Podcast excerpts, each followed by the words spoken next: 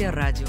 Наши подкасты – это проект Латвийской Кресполи школы. У микрофона Анастасия Федорова, ну а со мной на связи Владислава Романова, автор документального фильма «Даугавпилс. Город возможностей» или «Невозможностей». Об этом мы сегодня и поговорим. Здравствуй, Владислава. Привет. Можешь, пожалуйста, для начала нам немножечко рассказать о себе? Откуда ты вообще родом, да, сколько тебе лет, где ты училась и где ты работаешь сейчас? Угу. Такой сейчас э, очень экзистенциальный вопрос. Эм, мне 30 лет, из Даугавпилса. Э, я училась э, на, на тот момент в Даугавпилском русском лицее, э, который считался, и мне кажется, даже до сих пор удерживает, просто называется по-другому. Мне кажется, сейчас называется эта школа Долговпилский технологический лицей, если я правильно помню. И на тот момент, ну, как я уже сказала, мне кажется, и сейчас тоже одна из, из самых рейтинговых школ Латвии, чем я горжусь в этом плане. Спасибо родителям, в этом плане мне очень повезло. А, потом, после, после окончания школы, я переехала в Ригу, а, поступила в Рижский университет имени Паула Страдания на программу журналистика. А, Но ну, с журналистикой у меня не задалось, как-то как не срослось, не полюбилось именно на тот момент. И я ушла в маркетинг, в маркетинге я отработала 10 лет, и до данный момент я прям себя гордо называю уже неделю безработной. Э, очень этим наслаждаюсь, потому что у меня в планах э, делать журналистские проекты, заниматься больше, больше какой-то такой документалистикой, брать интервью у людей и участвовать вот в такого, в такого типа, в такого рода проектах. Это так, если, если вкратце. То есть вообще твой переезд да, из Даугавпилса в Ригу, он в основном связан с учебой? Не в основном, а только с учебой. Только с учебой. И постоянно ты проживаешь в Риге? Да, да, да. Тогда даже вопрос. Даже задекларировано.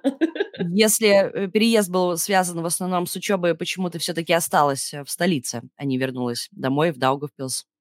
Больше возможностей. На тот момент, на самом деле, я уже на, на первом курсе понимала, что, что в Риге я и останусь э, навсегда, скорее всего, потому что мне очень нравится город.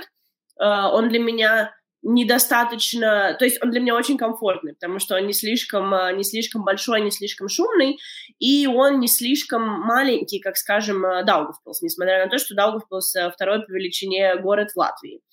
Здесь больше возможностей, это, мне кажется, всем понятно, и по трудоустройству, и в плане развлечений, и в плане общения, и, и вообще, мне кажется, во всех сферах жизни. И как-то так э, закрутилось, понеслось, я получила практически сразу работу, в маркетинге.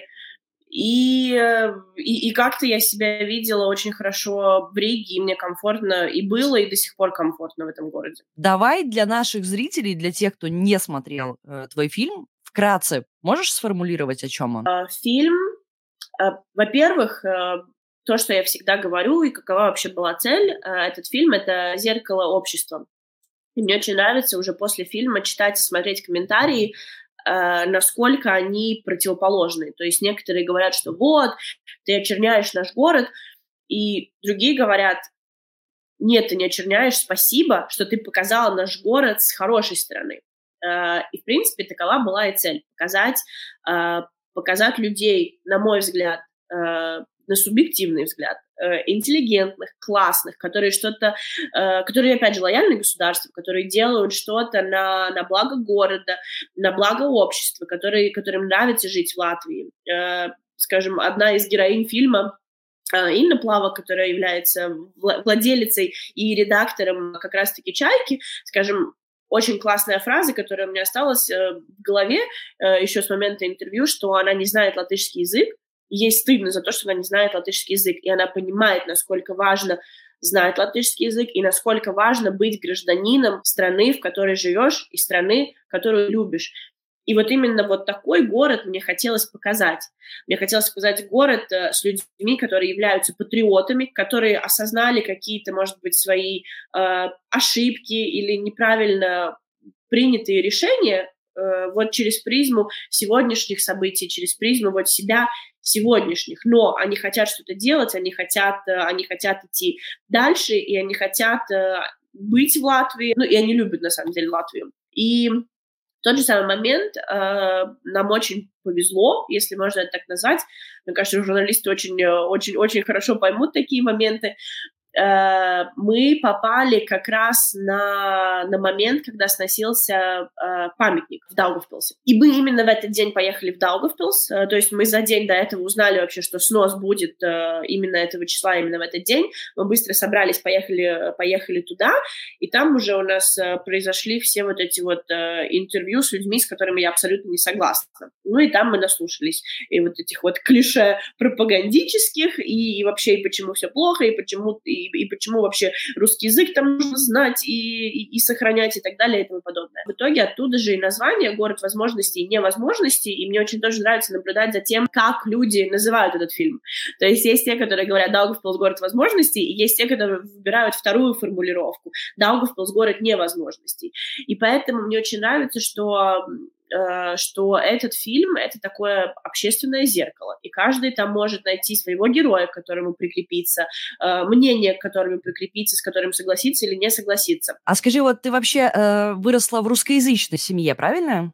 Да. А вот можешь рассказать о том, как проходило твое детство вот в плане какой-то политической обстановки в семье? Ну, я бы сказала, что детство у меня было, во-первых, счастливое, ну, мне так кажется. Я была окружена любовью родителей, любовью родственников. И, и здесь, перед тем, как я начну рассказывать все эти ужасы, э, мне кажется, стоит очень э, сделать акцент такой большой на том, что эм, именно в Даугавпилсе, я не могу судить по, э, как, как было в остальных городах и в остальных семьях, но мы жили, и мне кажется, до сих пор очень большая часть Даугавпилса живет и жила в таком большом пузыре. И это такой русскоязычный пузырь, где все на русском, потому что Даугавпилс такой очень русскоязычный город, э, где, э, где, в принципе, у тебя нету даже других опций не потому, что их нету, вообще не существует, а просто потому, что они не рассматриваются. Ты потребляешь всю информацию на, на русском языке, то есть в первую очередь именно в моем детстве это было,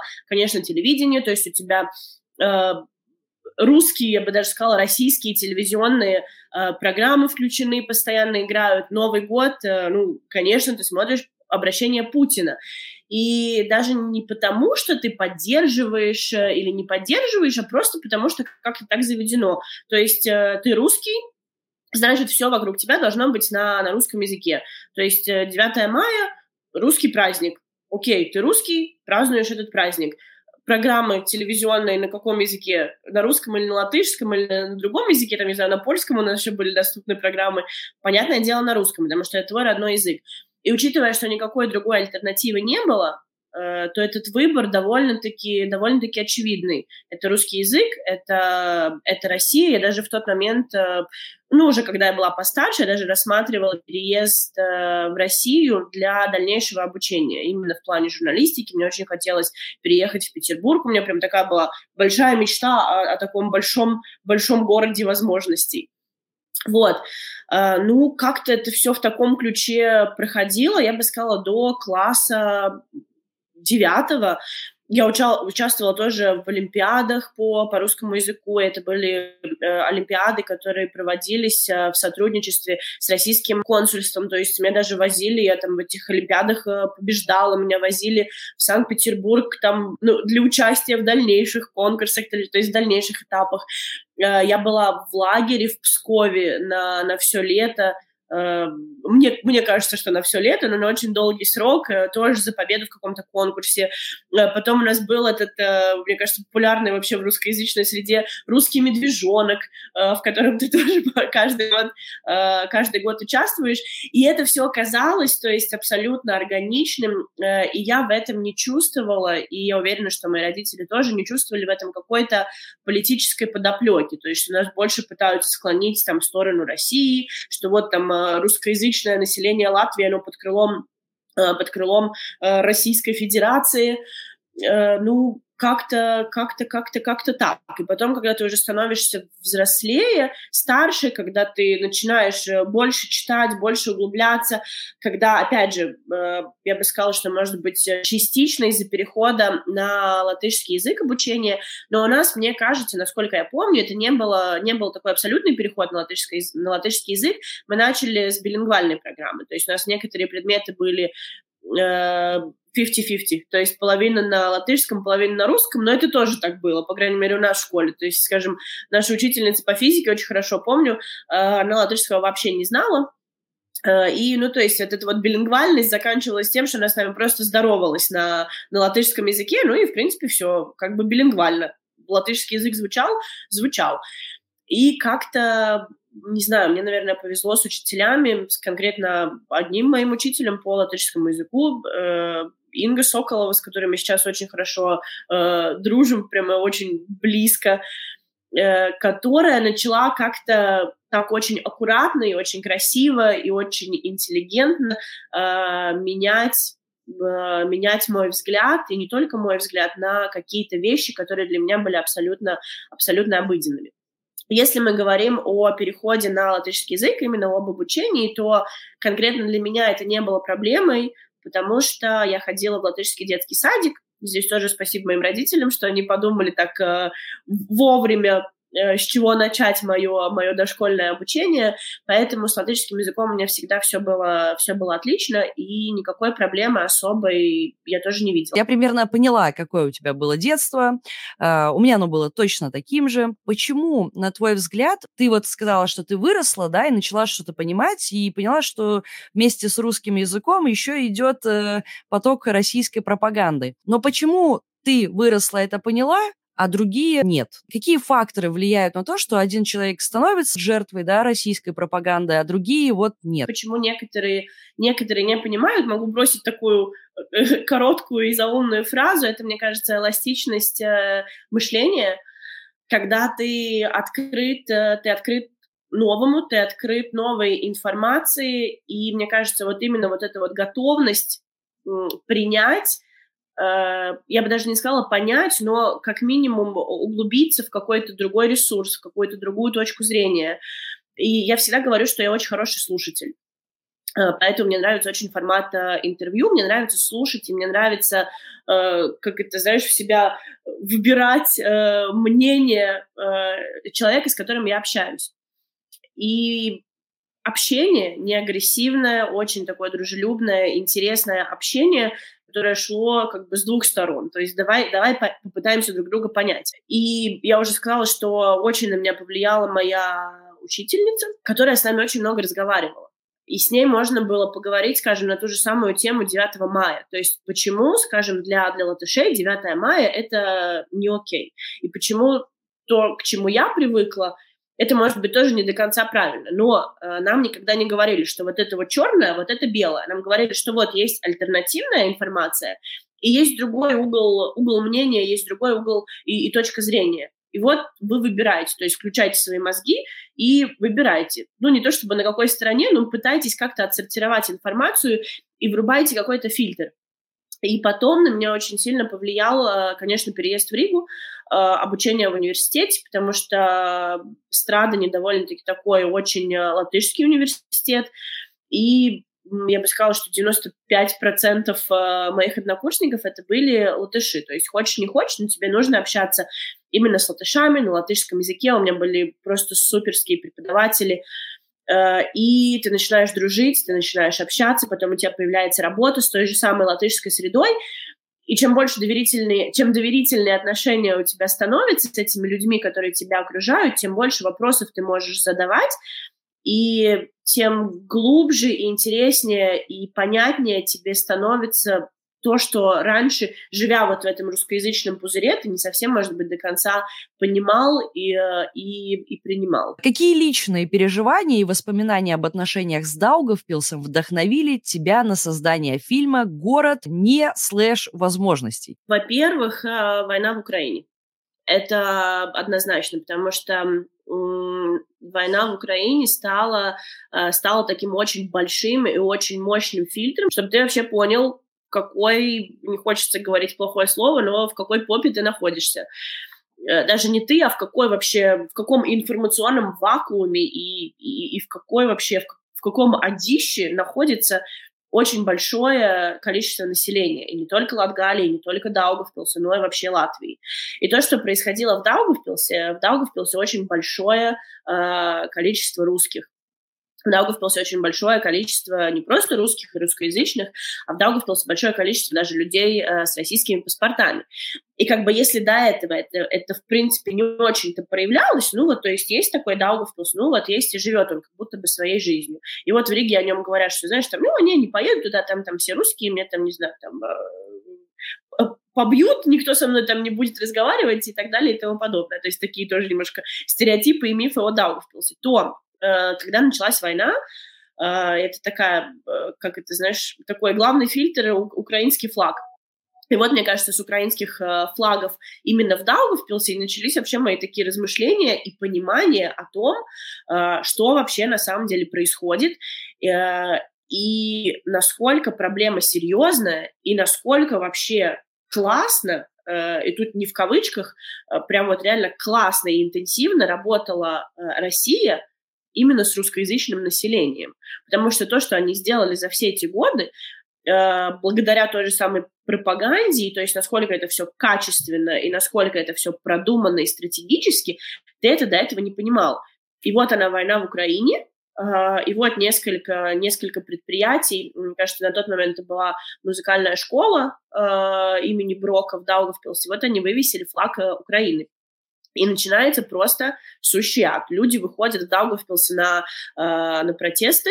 Ну, протестами это особо не назовешь, то есть там было несколько таких полубезработных или полностью безработных людей, которые на главной, на центральной площади Даугавпилса, которые орали, что нет, нафиг эти украинские, э, украинские флаги, здесь должны висеть флаги Даугавпилса. Люди наконец-то вспомнили вообще, что у Даугавпилса есть свой флаг, и они начали говорить просто потому, что им тупо не нравится то, что там висит украинский флаг ты начинаешь думать дальше. Почему? Почему, скажем, меня это не волнует, и я даже очень за, то есть чтобы этот флаг был как напоминанием того, что война продолжается, что мы должны в этом, э, в этом плане помогать украинцам, что мы должны следить вообще за развитием, за развитием событий, мы должны, потому что мы тоже, получается, участники в какой-то степени этой войны. войны. То, что это не происходит у нас в Латвии, не означает, что мы в этой войне не участвуем. Участвуют абсолютно все. И то, что люди не понимают, означает, в принципе, что они поддерживают э, Россию,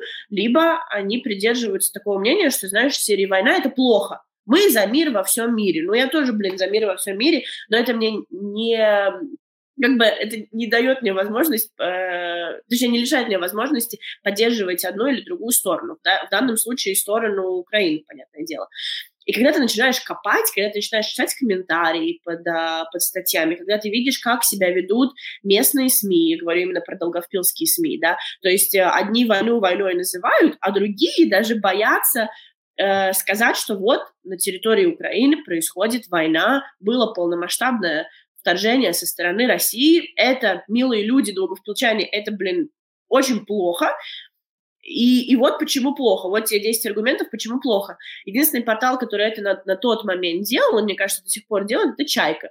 Э, очень иронично, что это русскоязычный портал, и они тоже в свою сторону отгребли довольно-таки много, много негатива в этом плане. Очень Дальше горжусь тем, что я там работала. Это было очень, очень переживательно, и мы, конечно, да, наелись э, вот этих злобных ну, это а, комментариев. Это было жестко. Ладно, прости, вот. продолжай. И в тот момент, нет, это очень, это очень хорошее, хорошее дополнение дополнение, потому что сколько я общалась с журналистами «Чайки», они все время говорят, что, что вот именно тот момент, это был прям, ну, прямо жесть, что ты в свою сторону получаешь столько негатива вообще просто за то, что ты называешь войну войной, за то, что ты освещаешь такие события, ты просто каждый день живешь в огромном стрессе, в огромном негативе, тебя ненавидят, от тебя отказываются рекламодатели и так далее и тому подобное. И тогда дальше ты начинаешь э, раскручивать все это, дальше ты думаешь, хм, а почему остальные СМИ, такие как там Город ЛВ, там Наша ЛВ и все остальные вот эти вот порталы, почему они об этом не пишут? Дальше логическая цепочка, что потому что это думские порталы. Дальше начинаешь думать, а почему, блин, Дума латвийская, фактически, да, потому что Даугавпилс — это Латвия. Почему у них повестка абсолютно другая? Почему они придерживаются нейтралитета? Дальше ты обращаешь внимание на нашего многоуважаемого мэра, и ты думаешь, блин, а что с ним? Дальше ты начинаешь фолловить его в Инстаграме и на Фейсбуке. Ты понимаешь вообще, какую чернь пишет он на своих страницах и на какую аудиторию играет этот человек. И в тот момент тебе просто волосы дыбом, все это складывается воедино, и ты понимаешь, что то, что для тебя раньше было нормой, что ты знаешь, вот с людей как будто бы сняли все маски, их прям оголили, и вот осталась вот эта вот, вот эта вот сущность, которая не понимает вообще абсолютно, что происходит, кто прав, кто виноват. И ты понимаешь, ну, что, что, что это жесть, что эти люди говорят абсолютными штампами, э, и что там вообще открытость к дискуссии просто нулевая, потому что, ну, ты можешь им приводить любые вообще аргументы, но там настолько зомбированный народ и настолько зомбированное вообще сознание, что там просто не достучаться. И в тот момент у тебя, как бы, это, знаешь, круг закрывается, и ты понимаешь, что пропаганда что это люди, которым, в принципе, не нравится, где они живут, но они не хотят тоже переезжать. Это русские, э, у, которых, э, у которых есть у некоторых латвийское гражданство. Это, опять же, люди с российскими паспортами, которые могут участвовать в российских выборах. И у тебя весь этот пазл складывается, и ты понимаешь, что это вообще прям конкретная жесть. И, э, и, и это второе привлечение города Латвии. И это Даугавпилс, который, мне кажется, выглядит очень, э, очень даже неплохо, он очень такой убранный, классный, и там живет очень много классных людей, и вот они очень, э, как бы, знаешь, такие как будто бы изолированы, и тебе становится просто, просто стрёмно. Ну, как-то вот э, вкратце, если получилось вкратце, вот, вот что меня побудило э, начать делать, э, начать делать хоть что-то как минимум высказываться и как максимум пытаться делать то, чему я училась в университете три года, и как-то перенести на какой-то более такой доступный, э, доступный формат, который мог бы вызвать людей, не только русских, на дискуссию э, и вообще показать, что, блин, проблема-то намного больше, чем нам казалось все это время. То есть там не просто люди, которые не знают э, латышского языка, там живут люди, которые не люблю это слово, но скажу, не лояльны государству. Потому что, мне кажется, в наше время очень важно, либо ты лоялен государству, либо ты не лоялен государству. Мы живем во время войны, и тебе ты не можешь сидеть на двух стульях. Тебе нужно на одном стуле сесть и за этот стул прям крепко держаться. А там, ну, фиг знает, что там происходит. Как русскоязычное население, в частности в Даугавпилсе, отреагировало на твой фильм? Давай начнем с родственников и знакомых. Да, с родственников, с родственников и знакомых. Вот эм, э, здесь тоже всех под одну гребенку не подгребешь, так сказать, потому что кто как. Меня очень поддержала мама, и я очень прям рада, что мама поддерживает э, все мои взгляды, и политические, и человеческие, э, очень переживает за меня. И когда очень вышел фильм, угу. и когда вышел фильм, тоже мама, от мамы единственные такой, такие, скажем, негативные реакции были только в сторону того, что она переживает за меня, за мое ментальное состояние и за физическое состояние, потому что там были угрозы и, и все остальное, ну, как, как и мама. Брат, Э, с братом у нас тоже отличные отношения, и брат тоже и очень, очень рада, что брат вырос э, умным, классным человеком. И я могу сказать, что вот есть еще один такой умный, классный человек э, из Даугавпилса. И как бы еще, еще один представитель молодежи, э, разумный, э, с критическим мышлением, э, вот, который могу сказать, вот классный долговпилчанин. Ну и было старшее поколение, какие-то, может быть, такие удаленные, отдаленные родственники, которым это все дело не, не понравилось, которые были за то, что я город очерняю, э, и что я вообще и забыла, забыла вообще свои корни, и что я такая вообще дрянная девчонка, и, и вообще сделала прям такую большую гадость. И вот сама как будто бы не помнит Влада, как она ходила сама с цветами к памятнику 9 мая. Э, ну вот и, и, и все такое. Серия «Я забыла свои корни», «Я забыла, кто меня взрастил», «Я забыла свои ценности моральные», и все остальное. Это, конечно, было неприятно, и это все так, э, это не цитаты, потому что все эти цитаты, что я читала про себя в комментариях, то есть в лицо мне это никто не говорил, но то, что я читала в комментариях именно от своих родственников, ну, у меня прям ну, прям жутко. А много ли было тех, кто тебя поддерживал? Я сейчас, э, окей, не родственники, а рядовые просто жители Даугавпилса. Можешь ли ты соотнести больше было критики или поддержки? Ой, сложно сказать, потому что я больше концентрировалась на негативные, потому что я такой человек слабый. Знаешь, Сергей, э, мы тоже мы обсуждали с моим психотерапевтом, она говорит, так концентрируйся ты на хорошее. Я говорю, нет, я не могу на 10 хороших комментариев, если будет один негативный комментарий, то у меня этот один негативный комментарий э, и вот эти вот негативные слова, они мне заменяют вот этих вот э, 10, 10 классных комментариев.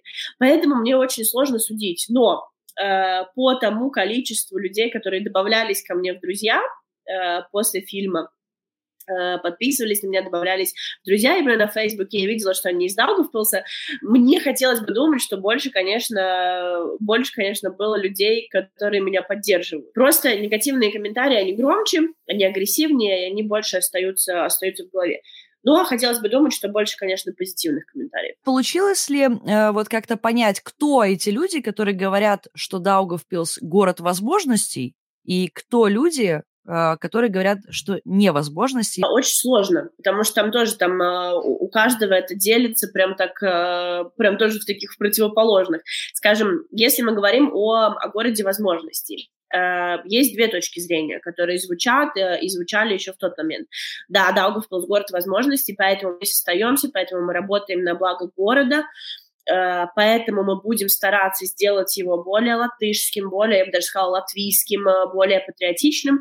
То есть вот это наши возможности. Мне кажется, что эти люди просто чудесные люди. Я абсолютно ими восхищаюсь, потому что я бы так, наверное, э, не смогла, даже, наверное, я бы так не смогла, потому что я, я, я не там, я не работаю сейчас на, на благо города, но там есть люди, медиа, общественные деятельности, люди, которые работают с европейскими фондами, э, которые реально работают на благо города и которые вот э, в таких, я, я все время говорю, что у них розовые очки, и у них такая прям миссия внутри спасти город, вывести этот город абсолютно на другой уровень. Э, Далее абсолютно противоположные люди, которые называют Даугавпилс городом возможностей, не понимая э, и не привлекая внимания к тому, что вообще в Даугавпилсе плохо. То есть из серии «У нас все плохо», но нам, нам вообще все хорошо, не трогайте нас, вообще отвалите от нас. Все хорошо, мы, мы город возможностей. Uh, то есть, ну, это такое не совсем, я бы сказала, интеллигентное и, и, и классное население города, потому что тоже мне прилетела, например, одна фраза, да, мы смотрим с тобой, Влада, в одно и то же окно, да, а, ты там видишь везде какашки собачьи, а я вон вижу, как, э, как цветы цветут. Я на это всегда отвечаю, что я тоже вижу, как цветут цветы, но мне хочется эти какашки собачьи убрать, чтобы я могла в полной степени наслаждаться цветением цветов. А то, что ты смотришь только на цветы, э, ну, в принципе, ничего, ничего особо не дает, и какашки эти там как были, как они там воняют, как в них наступают люди, так и наступали. То есть, ну, в чем смысл? Э, и если мы говорим о Даугавпилс как о городе невозможности, э, есть люди, опять же, классные люди, с которыми я тоже согласна в какой-то степени, не в какой-то, даже, я бы сказала, в большей степени, которые говорят, что да, Даугавпилс — это город невозможности, поэтому я отсюда уехал, уехала, или собираюсь, э, собираюсь отсюда уезжать. А, и есть, а, и есть э, те, которые, опять же, у них Даугавпилс город невозможностей, потому что, э, скажем так, пока что. Но кто знает, как там будет, вот потому что у нас там Элкстинч э, у руля, и он, и, и он все исправит. Типа из серии, что вот опять же, оставьте нас в покое, и тогда мы будем городом возможностей.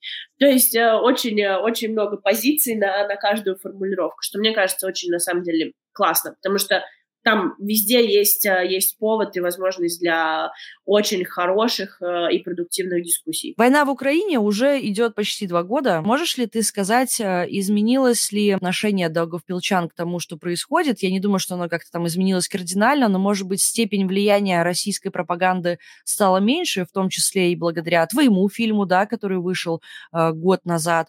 Можно ли сказать, что люди как-то там, не знаю, начинают вести э, дискуссии уже не так агрессивно, может быть, как-то и с родственниками вы уже, вот ты лично со своими поговорила, и уже как-то какие-то точки соприкосновения находятся, или пока что еще бороться и бороться с этой пропагандой? Э, начну с пропаганды. Это, мне кажется, как в отношениях. Когда ты расстаешься с человеком, э, говорят, что тебе нужно еще столько же времени, чтобы, чтобы отойти от этих отношений, сколько ты был в отношениях. Э, чтобы полностью отойти. И вот, мне кажется, точно такая же история с пропагандой. У меня был один, э, может быть, не такой короткий ответ будет, как хотелось бы. Э, я проводила одно такое исследование, у меня был, была мысль об одном проекте, связанном с пропагандой, э, и вот я четыре часа подряд с VPN смотрела российскую пропаганду, все вот эти вот российские телеканалы. И вот через 4 часа, когда я выключила, я сидела, я думаю, ну, блин, слушай, а может, а может все-таки правда, что нам говорят? И мне настолько стало, я прям себя так как-то, ой, нет, нет, нет, боже, нет, конечно, нет. Э, но это настолько качественная и настолько классно э, поданная информация, не будем э, спорить. Очень круто ребята работают, да, на том информационном фронте. Знаешь, прям какой-нибудь пропагандистский канал может прям вырезать и вклеить. Но да, и я всегда говорю, что всем СМИ нужно учиться у российских СМИ, насколько и как они умеют работать с контентом, насколько быстро, насколько оперативно и какие большие средства они вкладывают в развитие вот этой вот пропаганды. Uh-huh. И в наше время это очень важно. И в наше время очень важно тоже давать что-то противоположное такого же типа. Это сложно, это очень э, энергозатратно, это очень по финансам дорого, но это очень важная штука. И вот до того момента, пока э, у нас не будет альтернативы, хорошей, классной, качественной альтернативы. Я говорю не просто про какие-то новости, я говорю вот именно про какие-то классические СМИ. То есть это телевидение, это радио и печатные, может быть, СМИ. До тех пор, пока у нас не будет альтернативы качественной, в которой будут вложены деньги э, на русском языке, я бы сказала, к сожалению, на русском языке, потому что, конечно, хотелось бы, чтобы мы все жили в мире, да, где у нас э, язык общения комфортный и классный латышский язык, всем было бы легче. Но Э, по крайней мере, в ближайшие лет пять это должен быть контент на э, русском языке для русскоязычных, для того, чтобы их вывести из вот этого вот поля пропаганды. И это должны быть не просто какие-то новости или какие-то сводки новостей, это должен быть качественный материал. И мне очень жалко смотреть на русскоязычные СМИ, в Латвии, потому что, мне кажется, сейчас они немножко так задыхаются, потому что недостаточное финансирование, недостаточная поддержка, потому что Э, ну, потому что как бы весь акцент сделан на латышский язык. И я абсолютно за, я сама делаю контент на латышском. Но если мы говорим с борьбой с пропагандой и с последствиями пропаганды, это должен быть материал абсолютно точно на русском языке. Э, если мы смотрим на наших соседей на Эстонию, Эстония выделила, мне кажется, миллион евро, если я не ошибаюсь, в прошлом году на поддержку СМИ на русском языке. Э, а мы периодически посматриваем на Эстонию как на более такую прогрессивную, классную страну, которая, ну, как бы знает, чем они занимаются и почему они это делают. Вот. Поменялось ли что-то? Мне очень судить сложно, потому что я считаю, что не было проделана э, домашняя работа с нашей стороны, работа над ошибками для того, чтобы, для того, чтобы исправить что-то и для того, чтобы пытаться не хочется использовать слово «навязать», но для того, чтобы дать какие-то новые ценности, новые, новые истины, чтобы немножко подоткрыть глаза на что-то, э, мне кажется, что сделано недостаточно. Э, в публичном пространстве, конечно, вот этой вот э, вони российской стало меньше. Почему? Потому что люди подустали. Ну, два года — это, в принципе, такой большой срок. Конечно, такой основ, основная концентрация была в самом начале. Сейчас два года мы уже привыкли к этой ситуации. Ну и зачем высказываться? Ну и давай будем жить вот в своем этом пузыре. Плюс отключение российских э, СМИ, не знаю, насколько повлияло, мне очень тяжело судить. Э, но тоже вижу, э, у некоторых, э, прям видела и в сторис на Новый год, некоторые вот с VPN смотрели Путина в принципе, что-то меняется, что-то не меняется. У некоторых таких возможностей нету. Но придут внуки и подключат пенсионерам э, российский канал, включат им э, новогоднее обращение Путина. И ценности, да, остались те же самые. Но мы, не, мы пока что не работаем с ценностями, мы пока что не внедряем что-то вот такое латышское, классное, патриотичное.